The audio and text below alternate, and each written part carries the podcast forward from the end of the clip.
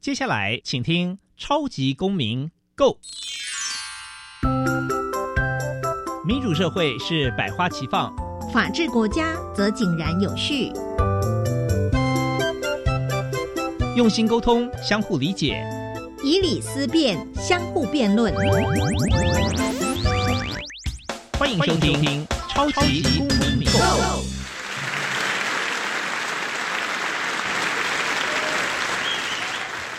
现场的听众朋友，大家好，欢迎再次收听《超级公民购》，我是节目共同主持人苏格格苏明祥。《超级公民购》呢是由教育部所委托，由国立教育广播电台以及财团法人民间公民与法制教育基金会联合直播。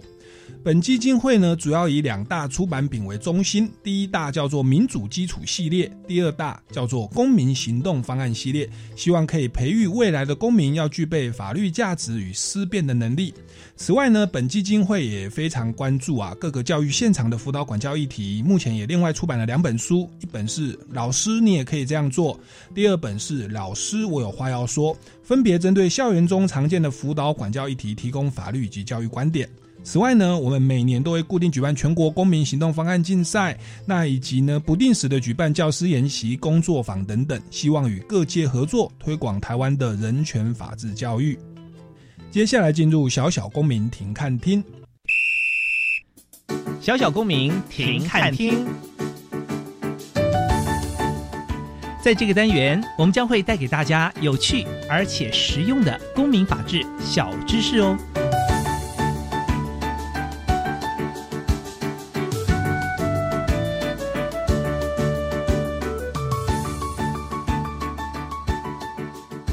创刊于民国三十七年，伴随无数孩子、教师和家长一起成长的《国语日报》，因应时代趋势以及学生的需求，并秉持为教育服务、为教育奉献的精神，为国中生和高中职学生创办了一份适合他们阅读的《中学生报》。《中学生报》每周发行一次，内容囊括掌握时事新知、规划学习生涯、提升语文能力。分享心情故事等四大面向，伴随着青少年的成长，共同关怀社会，提升国际视野，培养带得走的能力。正处于人生狂飙期的中学生，身心发生变化，情绪变得敏感、冲动、叛逆，想追求独立，逻辑思考能力成型，变得越来越有主见。但他们欠缺社会经验，很容易发生偏差行为。他们除了要面对学校课业压力，更面临未来学习生涯的抉择，这时他们尤其需要一份真正了解、真正关怀、真正符合他们需求的报刊。于是，《中学生报》诞生了。伴随无数孩子、老师和家长一起成长的《国语日报》，是家长和老师最放心让孩子阅读的一份报纸。在经营超过一甲子之后，现在决定出版一份适合国中和高中学生阅读的报纸《中学生报》。接下来进入公民咖啡馆。公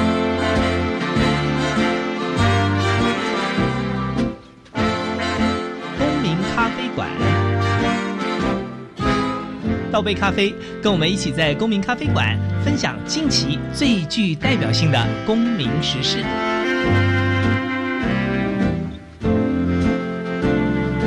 各位听众朋友，大家好，欢迎来到公民咖啡馆哦。那刚刚呢，我们小小公民庭看厅有介绍了这个国语日报社呢，他们创办了一份呃，为了中学生量身定做的中学生报。所以，我们今天呢，非常荣幸的邀请到我们的这个国语日报啊，跟中学生报的主编哦，洪明慧主编来到我们现场。洪主编你好，嗨，大家好，我是。呃，中学生报的主编侯明慧是，那是不是一开始先跟我们听众朋友来简单介绍一下哦？侯明慧主编啊，您的学经历背景以及怎么会投入中学生报来这样的工作呢？啊，我是世新大学中文系毕业的。那毕业之后呢，啊，我一开始是进入杂志社工作。嗯，那在工作之余呢，我就去报了。呃，台湾大学的法律学分班的在职专班，嗯，那呃，在法律在职专班的学分修毕完二十一学分之后，我刚好离开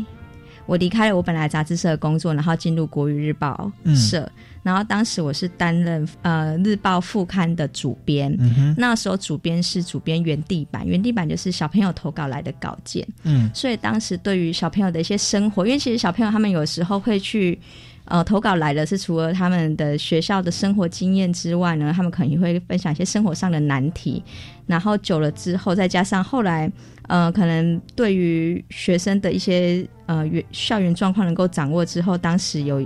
当时我们公司内部调动工作，然后那时候就是因为，呃，主管看我是学法律学分班毕业的，所以就说，呃，当时我们有个法律专刊，所以就请我去主编法律专刊。嗯，然后后来我到中学生报这边的时候，就是因为他们，他们其实国日报社一共是有两报一刊。嗯。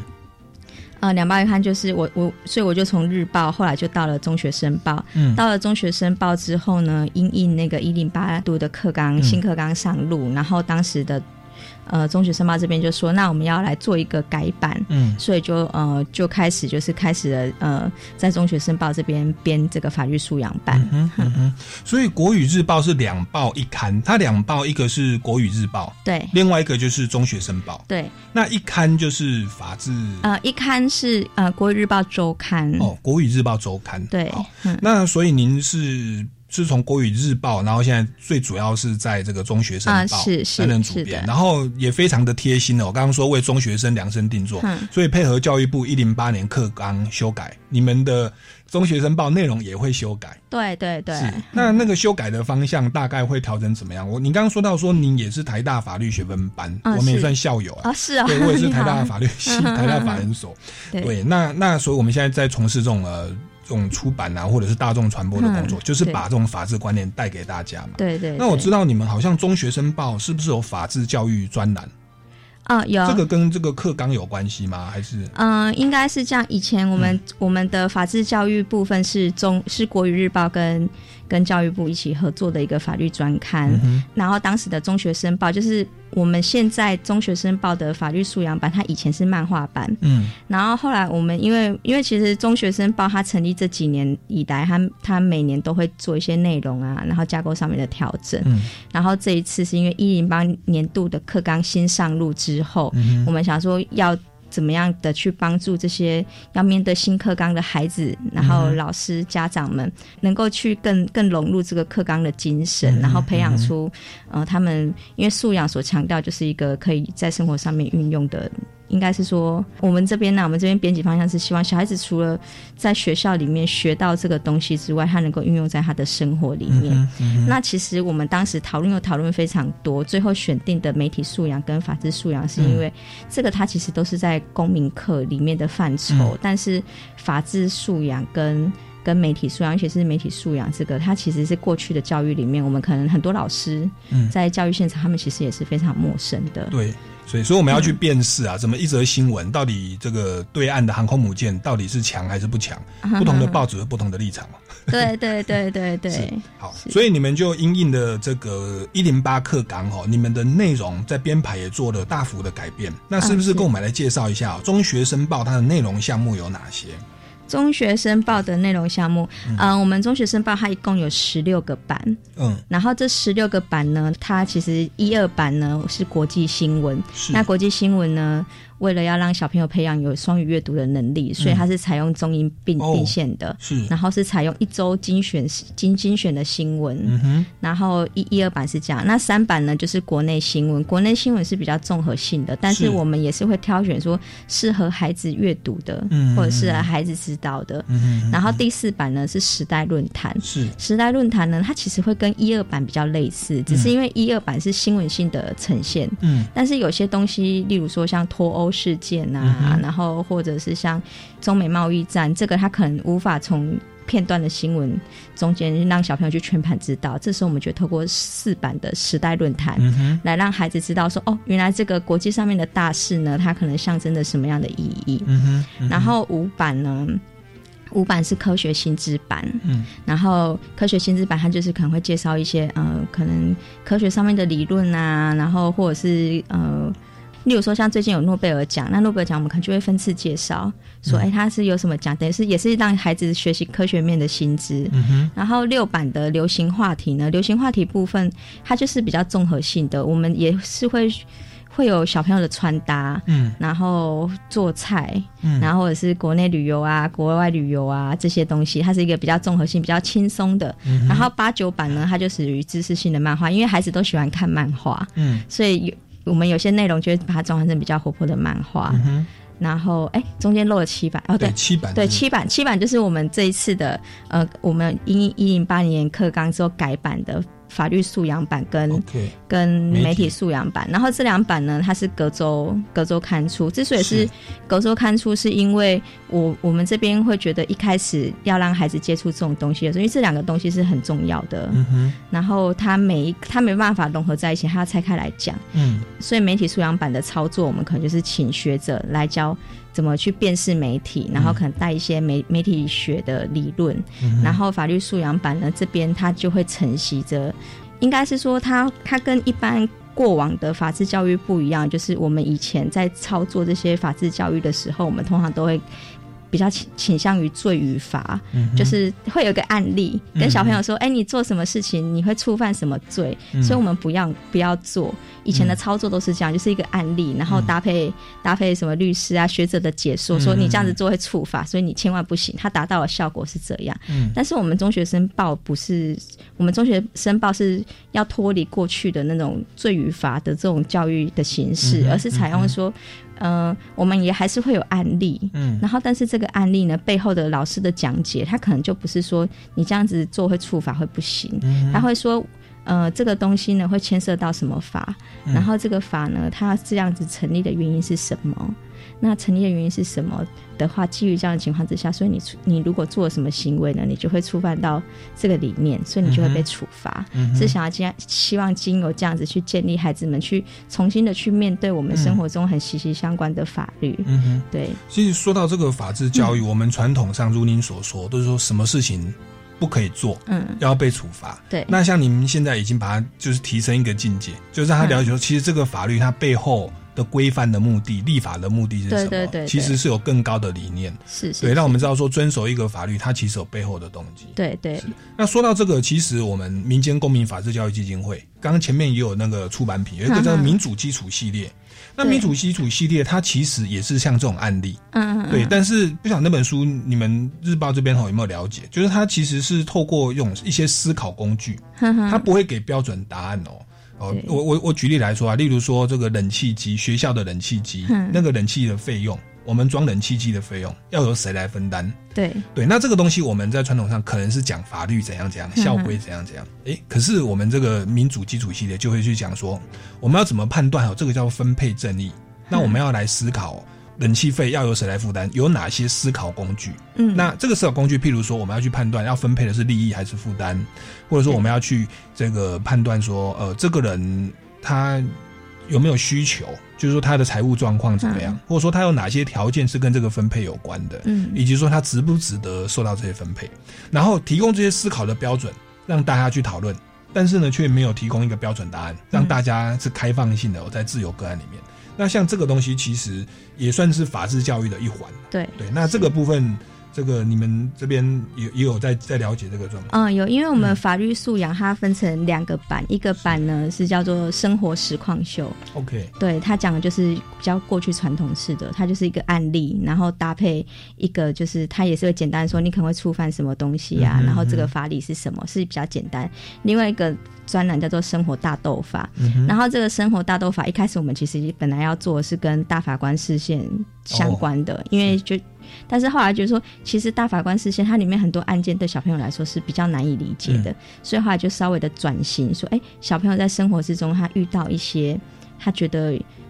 这样子好像规定是不是哪边怪怪的嗯时候，哼，嗯。然后他来发问，然后我们就会请学者、请学者、请老师们来做解答。然后，但是因为我们报纸上面，其实小朋友他们报纸的普及，它是可能会到很多很偏乡的地方，所以我们还是要提供一个小小孩子可能一个八成的答案。嗯哼，嗯哼。所以会会提供一个八八成的标准答案，然后剩下的部分让孩子去思考，这样。是是，对对对。哦，所以这个是等于透过一些生活案例啦，不管是传达法律知识，或者是背后的立法目的，对对，或者是学者专家来做解析，乃至刚刚这个思考工具的运用，其实这个是真的台湾的中学教育很需要的一环，因为我们那个中学生的公民课本啊，它其实四个主题嘛，政治、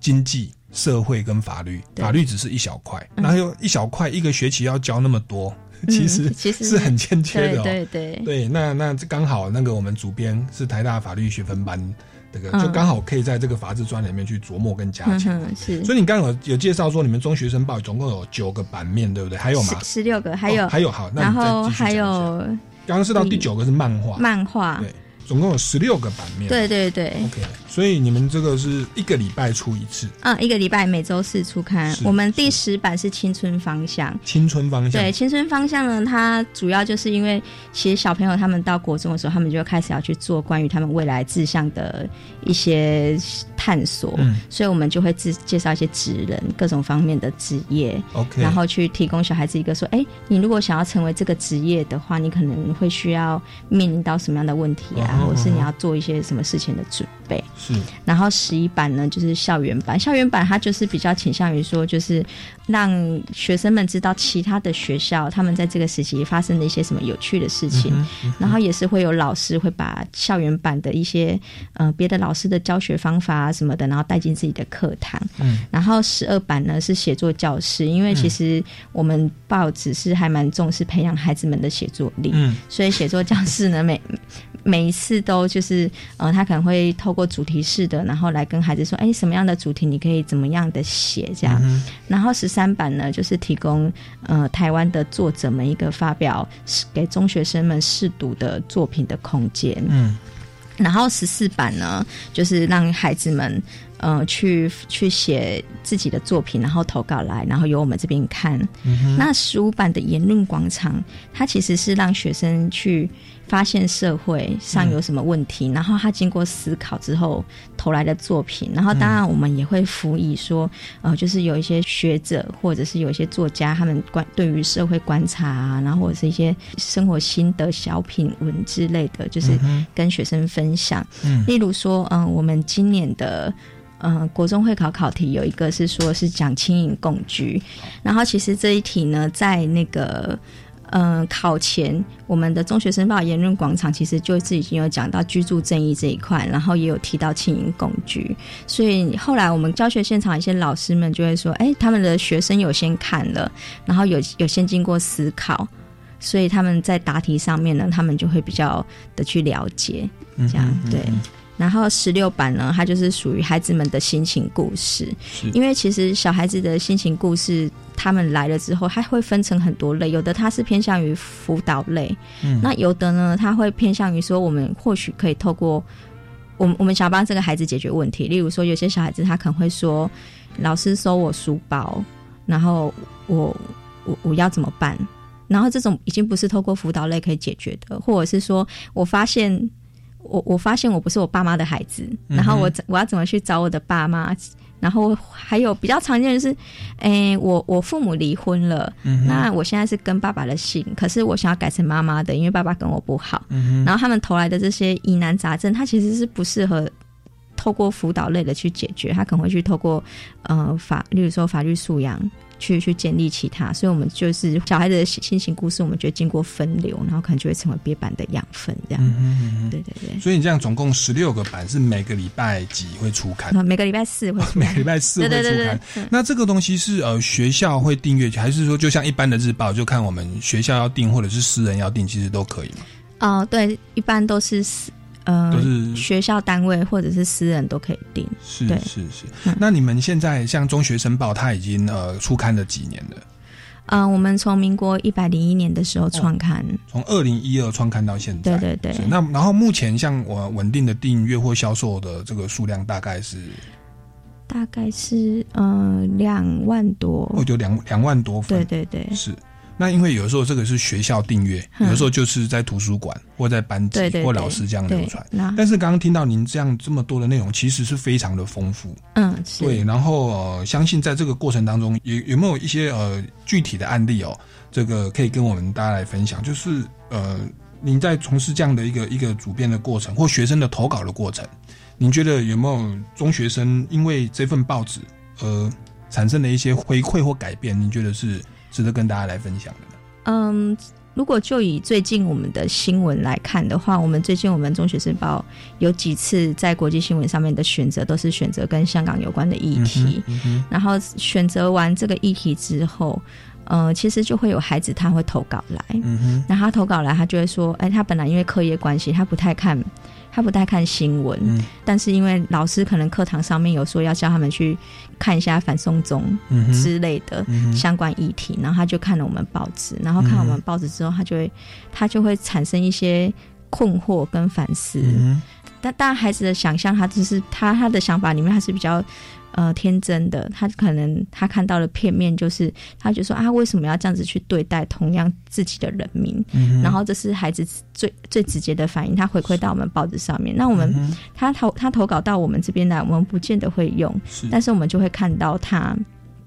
哦，原来就是孩子们看了我们的报纸，然后他最后的感想，他是他他其实是在他心里是已经。有一些有有一些什么在滋生，虽然他当他投稿来的时候，他那篇文章不见得是能够很具体的写出来。是。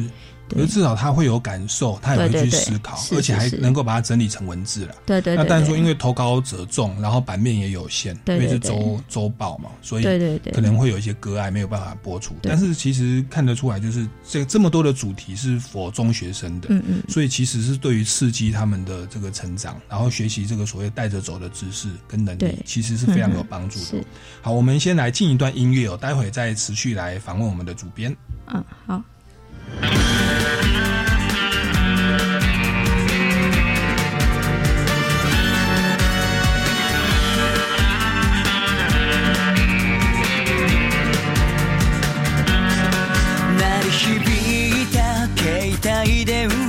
嫌な予感が胸をよぎる冷静になれよ。ミアミゴ情けない助けてくれ例の奴らに追われてるんだ。もうダメかもしれない。ミアミゴ二人を咲くよ。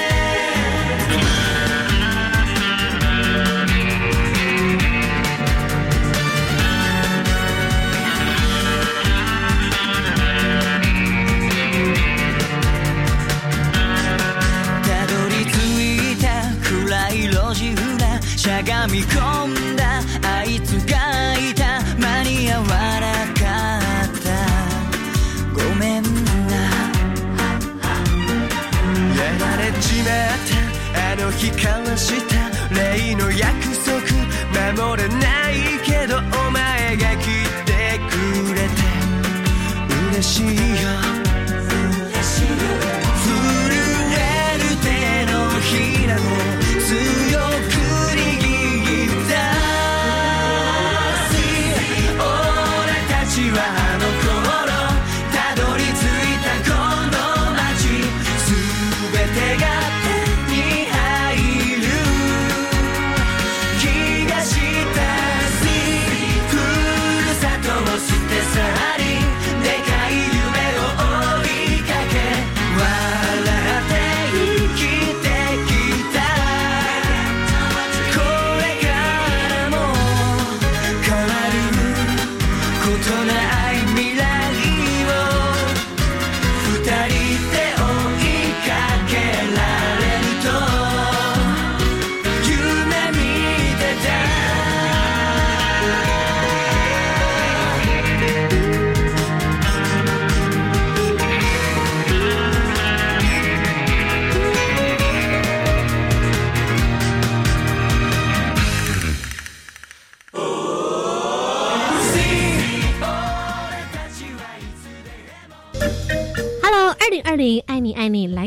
样，教育广播电台十二月十八号礼拜三中午十二点半，连书开直播喽！相约大家吃饱饭后轻松的来动一动，由世界梦想表演厅主持人端端，没错，就是我，为你设计了超级简单，十分钟就可以轻松学会的 New Jazz，老少咸宜，既健康又可以秀表演。锁定十二月十八号中午十二点半，教育广播电台，生动全世界。如果当初不要贪吃那些糖果，就不会染上 K 他命了。时代进步，就连毒品也推陈出新，例如毒咖啡、毒果冻、毒糖果等。除了有新奇感外，也降低青少年的戒心。政府打击毒害，刻不容缓，全面扫荡毒品，加重贩毒刑责，强化戒瘾治疗，阻绝毒品于境外，拒绝毒害，迎接健康世代。广告由行政院提供。Can you speak English? Yes, I can. 我使用全英语教我的学生。配合行政院二零三零双语国家政策发展蓝图，教育部全面启动教育体系的双语活化，培养台湾走向世界的双语人才。教育部将强化中小学英语听力及口说练习，推动中小学部分领域或学科采英语授课，并且逐步落实中小学英语课采全英语授课。以上广告，教育部提供。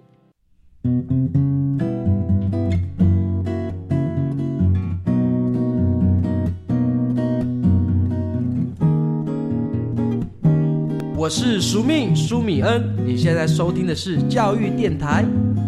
我朋友买就爱教育电台。各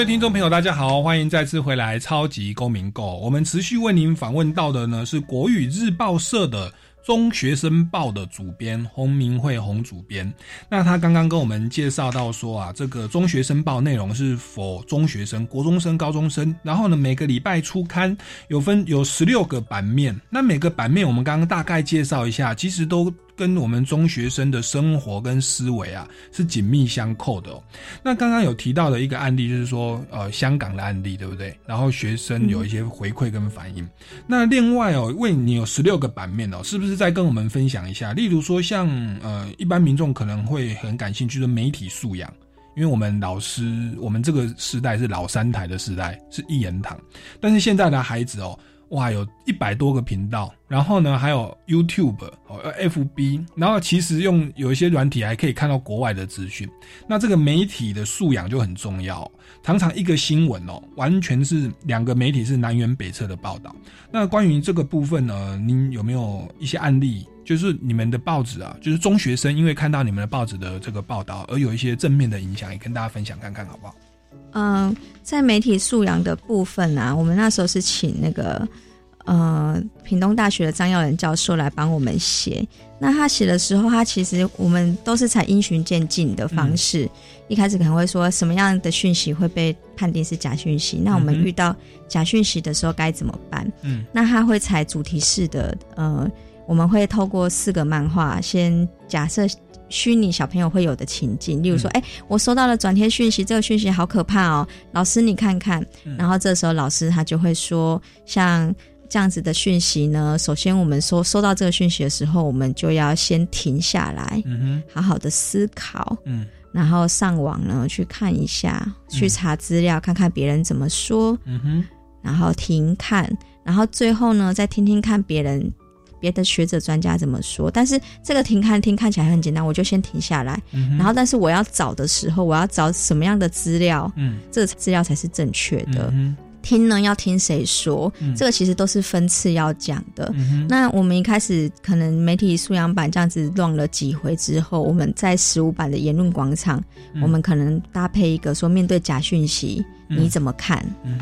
然后有的小朋友他会对于假讯息事件，呃，像是之前有个小朋友他就投来了呃，去年关西机场淹大水，当时不是很多假讯息，然后最后可能有一个很遗憾的结果诞生。嗯哼，然后小朋友他可能就会，他他面对假讯息，他去举这个实例，嗯，然后再引用我们报版教他的一些工具，嗯哼，然后来为这件事情做分析。是。对，然后也是会有小朋友，他就会反思说，啊，他以前看到假讯息的时候，看到一些什么，呃，人家传给他的讯息，然后叫他要一定要转发，不转发会怎么样？他就会很害怕，就跟着他就会跟着转发。可是后来呢，他长大之后，他可能也许经过嗯我们报纸的教育之后呢，他就会知道说，哦，所以面对这样的讯息，我要怎么去辨识它？那辨识它之后，我就停止了。然后我除了自己停止不做之外，如果有朋友，嗯，他转发了这样的讯息。给我，嗯，我也会跟他说，跟跟他说这个是假的，嗯哼，然后请你不要去再继续转发，嗯哼，当然这个东西在我们讲很简单，可是，在真正的小朋友的人际关系里面，小朋友是没办法接受说啊，你不要转发了，那个是假的，他一定要朋友跟他讲道理，那朋友要怎么跟他讲道理？要运用哪些说道理的工具？那其实就可以经由媒体素养版教给他的。例如说，我们要先看一下，嗯，发表这篇文章的它是一个什么样的机构？嗯，这机构是不是有公信力？嗯那这个机构有公信力之后，这个学者，嗯，他是真的在这个机构里面吗？嗯哼，然后或者是他明明就是一个，假如他是一个文科的老师，可是他却发表着，呃。理科的一些科学结果，那像这种就是这种也是不可信，就是要要要教小朋友去读。然后当然是除了学者之外，我们后面也是教了小朋友说，我们要怎么去辨识媒体。是因为呃前嗯几个月前有一个反红媒，那反红媒这个红媒是什么？媒体为什么会有颜色？我们也是透过媒体素养版去跟他们讲。然后当然我们也会带到说，为什么会有老三台时代？嗯哼，然后在老三台时代更之前是什么？嗯哼，然后也会提到戒严时期的时候，因为以前我觉得其实这几年看台看我国的新闻有一个很好的趋势，就是在过去。大家比较着重于社会新闻，小朋友在校园里面谈的，或者生活中朋友谈的都是社会新闻，因为当时的媒体就是比较喜欢新闻的题材，啊，喜欢社会新闻的题材。但是因为这几年呢，这几年其实我观察小朋友他们都好喜欢谈政治，然后这跟我们的其实新闻报道呢，它它是。其实也是慢慢的走向说，我不再琢磨于去报道那些新三色的新闻，我反而去会去呃监督我们的政治人物的言行。最近起来跟新闻有关的题材，其实都是都是跟政治有关。可是其实跟政治有关，对我有时候对我们这些平台来讲，像我们是以教育报为主的话，因为小朋友的政治观是来自于他们的父母，嗯，所以在这种有时候立场太过于鲜明，或者是太过于偏颇，我们。我们会把这个稿子收下来，但是不不适合透过我们的平台上面去去让大家知道，这样对。哇，那这个真的是我这样听起来，现在小朋友的素养比较高哈。以前会就是他们喜欢看社会的议题，但是社会议题真的是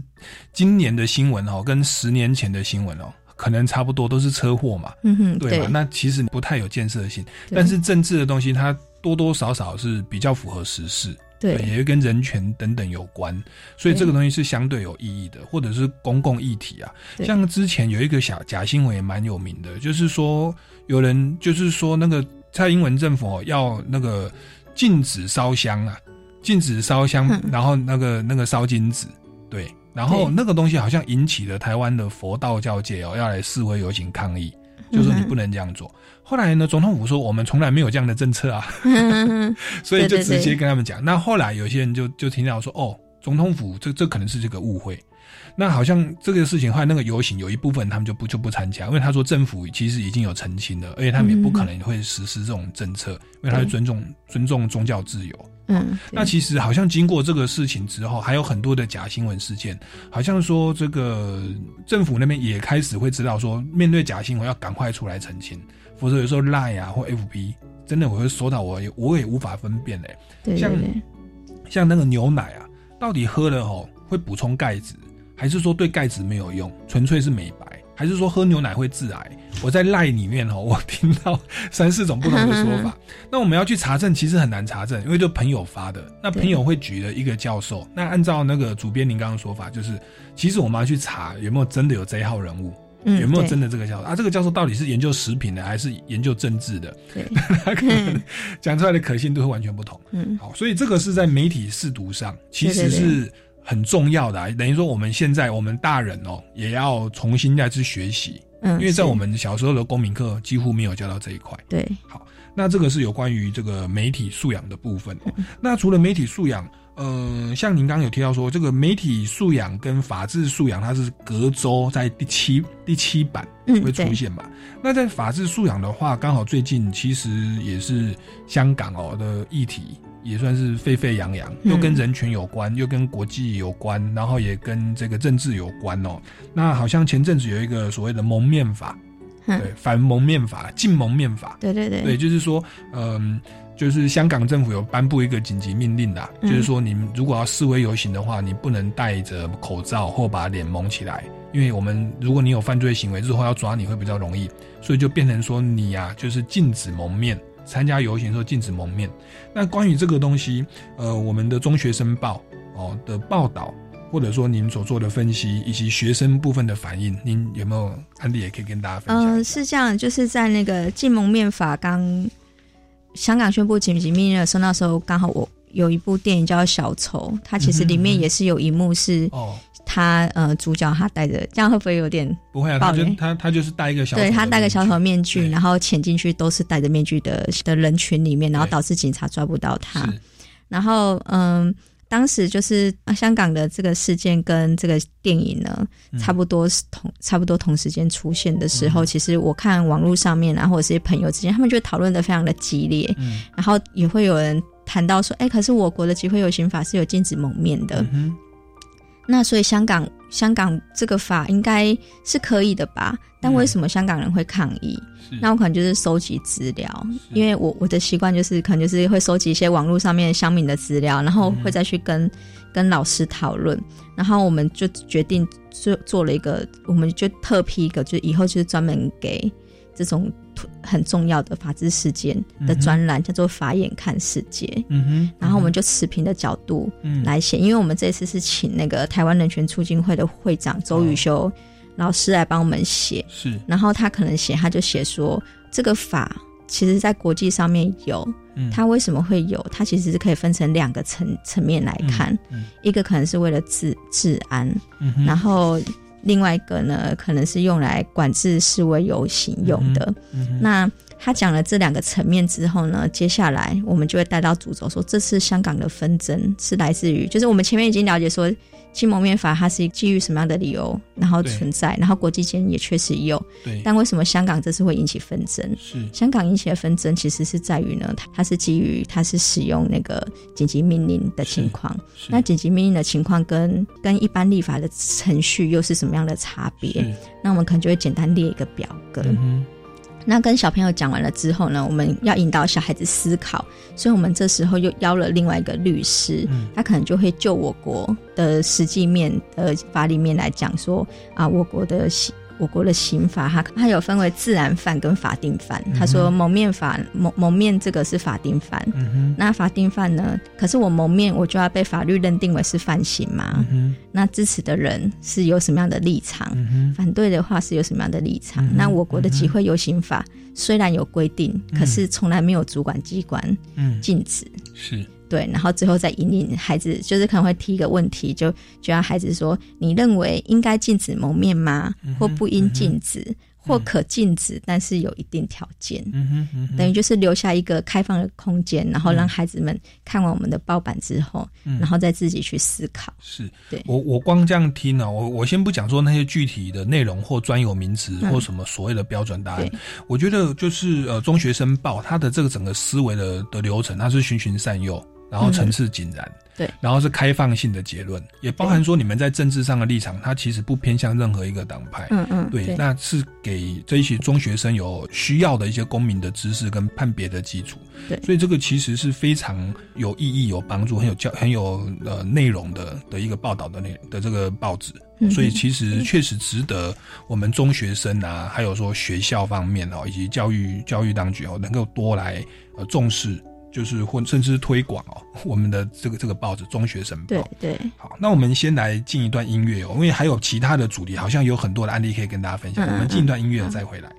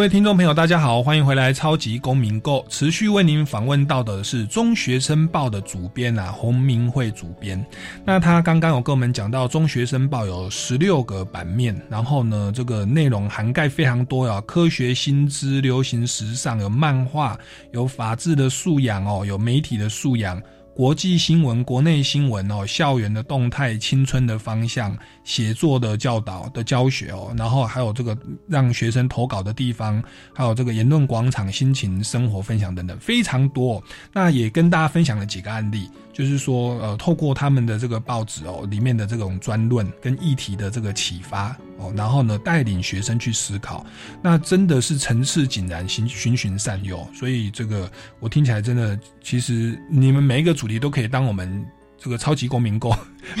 每一次的主题，其实就是这样的，跟我们中学生跟公民是有关的。那你刚刚分享了两两三个案例哦，就是这个反蒙面法啦。以及说媒体的呃判读啊，媒体的试读哦，那是不是再跟我们再来分享一下，在你们这样这么多的版面哦，有没有哪些案例跟主题是对于中学生带来正面的影响？嗯，还有应该就是心情故事版，OK，对对对，因为我们心情故事版它有一个心情魔法镜的单元，嗯然后这个单元是呃中学生他可以把他的生活的难题投稿过来，嗯，然后我们会再根据。我我们会请乡我我们会放到网络上面让乡民作答，然后也会呢让呃请专业的心理咨询师他们来写回答。然后像嗯，例如说学期刚开始的时候，学生们呢都会有我到了新环境，可能会遇到一些问题，尤其是国小升国中，很多中学生他会面临的问题就是我父母他帮我换了学籍。嗯。就是到了别的学区去，我没有其他的认本来就认识的朋友，或是我上私立中学，课业压力大，嗯，然后又没办法跟其他的朋友、国小的同学们有联系，嗯哼，然后这些是属于比较生活化的，嗯，那这些生活化的问题呢，我们收了之后，我们就是乡民们会给一些。比较诙谐的回答，然后心理咨商师他可能就会朝心理辅导面的去辅导开发他，然后呃还有会比较特别的，比较特别的就是，例如说真正，因为我刚刚前面讲到说，现在小朋友其实都很关心政治，那关心政治呢，就会去问问别人说，哎，你是支持谁？嗯，那。如果这个被问的人讲的答案跟提问者双方是不一样的，有时候他们就会产生一些友谊上面的困扰。嗯那要怎么去疏解，或者是去解决这样的问题？然后我们也会透过呃心情故事魔法镜的这个单元，然后去去去解答。然后我们遇到一个比较特别的是，有一个小孩，他可能他第一次投稿来的时候，他就说他想要像阿。《阿甘正传》里面的阿甘，嗯，很认真、很专心一致的去做一件事情，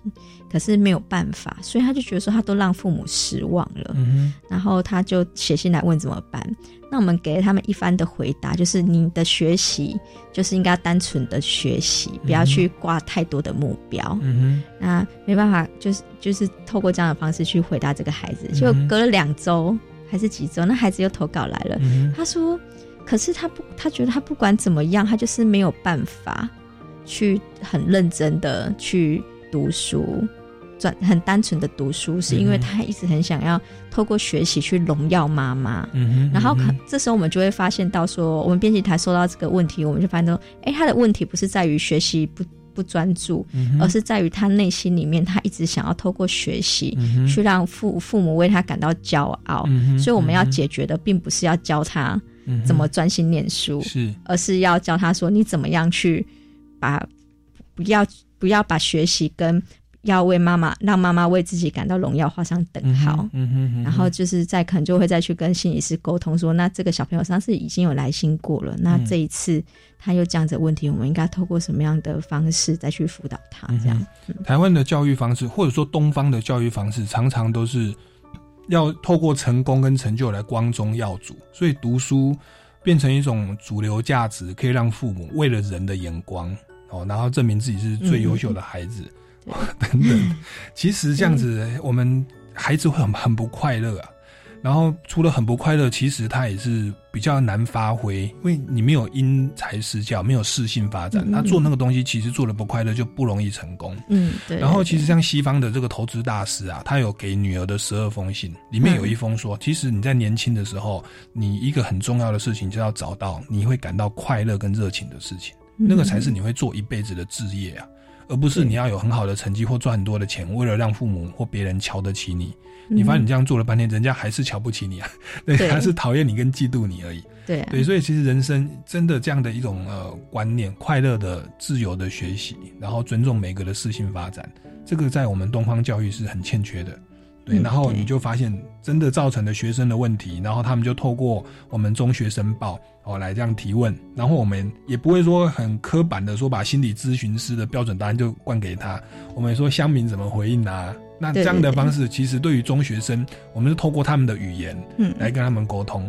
对让他们有这样的兴趣，针对他们的问题，再有提供一些专业的意见。所以我真的觉得你们这个内容可以作为我们超级光明沟 接下来的主题啊。嗯其实我们很多的中学生乃至父母亲或老师，对都有必要来了解这一些东西。嗯哼而且你们的的范围真的很广泛，几乎是全面性的，十六个版面，对对全面的主题。所以我这边也真的是。也不，我们就直接说，我鼓励大家来推广啊，就是大家来订阅啦。对啊这么好的一个、一个东西哦。嗯好，那还有没有要补充的呢？哦，就是嗯、呃因为我们中学生报它现在采的是纯订阅的方式，嗯就是一定要来我们报社订阅。嗯那有些家长们他们可能会说，他是他想要先试阅。嗯那其实我们中学生报现在跟中华电信的哈密书城有合作，所以你们就是如果想要。我记得哈密好像有些是可以，有些中华电信用户是可以免费看个几期，嗯其实就是可以先看一下，嗯然后看，我相信内容是就是能够让大家都很满意的啊。是对对你们有对电子报四月这种东西吗？我们没有，我们没有，目前还没有自己的电子报，就是只跟哈密书城合作。OK OK，对对对对对，好，所以就是跟中华电信嘛，然后以及再就是你们的实体报纸。哎，冒昧问一下，你们订的话是订一年要，还是说有半年，还是三个月？呃，一年。哦，要就最少要定一年，对对对对对，五十四周、五十二周，五十五五五十期，一年是五哦一年一年五十期。对对对对对对，好，那其实也是蛮值得推广的。嗯嗯。好，那想要说再请教一下，就是主编哦，您觉得这个也算是大多数的中学生会面临到的问题？那您主编的这么多的版面，相信相信很多的经验哦，就是其实中学生他们这个除了要面对课业压力，也要面临未来的学习的选择哦。那您可不可以累积了这么多的经验，有没有什么话可以跟我们的台湾的中学生来说，来鼓励他们的？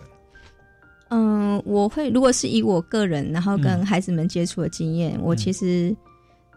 当当年的我在中学生的时候，其实也是不知道自己要做什么，是，然后甚至后来念了中文系之后，嗯也会觉得说。哎，好像这里不是自己的志向，因为我那时候，嗯我记得我刚进中文系的时候，大一的必修课我只有两门课，嗯分数是九十分以上。嗯一门是因为世新大学有一门课叫做媒体试读课，我那一堂课拿九十分，另外一个就是法学通识，是。法学通通序，然后我我就这两门课我就对他有兴趣，然后中文系的课我就说，哎、还好哎、毕业之后开始进入职场之后，嗯。我就会觉得说，哎、我进入的媒体界里面，其实媒体界很多人他们对于法治的想法是很模糊的，因为那个其实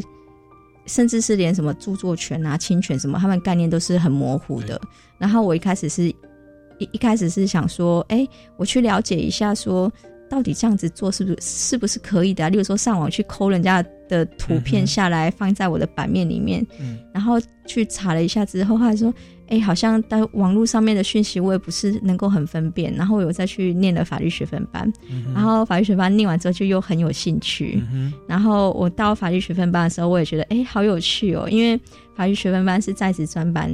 所以我们的认识的同学里面呢，很多人都是有的是银行的高层，嗯。然后有的可能就是呃资深的保险经理啊、业务啊，然后老师、医师、工程师，各行各业都有。然后他们也都是跟我一样，就是哎是年轻的，是很小的时候曾经想要接触法律，可是后来在升学的管道上面，他们没有朝法律系走。但是等到他们找到工作之后，他们其实又跑回来继续。读法律去接触它，嗯，所以我会觉得，嗯，有的时候我们很小的时候，就例如在国中的时候，你拟定的志向，嗯，你照着这志向走，等到你走到发现说，哎，这个东西不是我喜欢的，嗯哼，我要去换条跑道，嗯哼，那不要觉得说有点有什么可惜，因为你走错这些道路，它就会成为你你要转转换跑道时的一份非常好的能量，是对，因为像我虽然没有转换跑道，可是。我其实一开始念法律学分班的时候，我也没有想到说，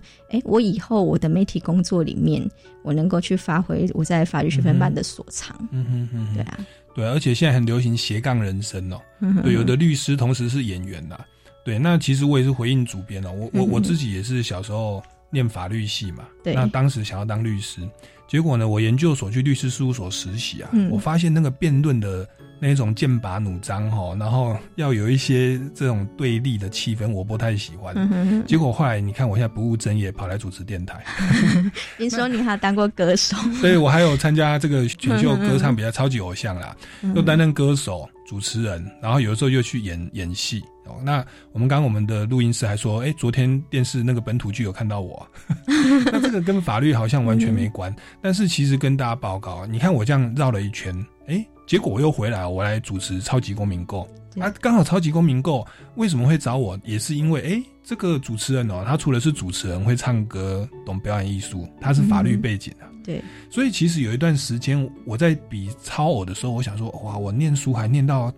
台大法律研究所浪费青春，可是其实诚如主编您所说的，人生的每个阶段啊，那都是你的能量的累积。嗯，以后反而让你在主持界，哎，你是属于另外一个比较有公民背景的主持，就如同您，您是中文专场，可是你有法律法律的背景跟媒体的背景，所以你现在在这个第七版哦，隔周对不对？法律素养、媒体素养就成为你们在主编上面一个很好的教、很好的内容啊，跟能量啊。啊，对，对，所以其实。这个大家在年轻的时候，可能还真的不知道自己的热情是什么。那你先往这边走，那人生走过的都会留下足迹啦。对，然后也许有时候兴趣是在我们工作里面慢慢去探索出来的。嗯，对，那这样的斜杠人其实也都是很精彩丰富的人生。嗯嗯，对对。好，那这个节目也慢慢到了尾声哦。主编还有什么要呃，我要今天的这个节目做一下总结，或者有什么东西要补充的呢？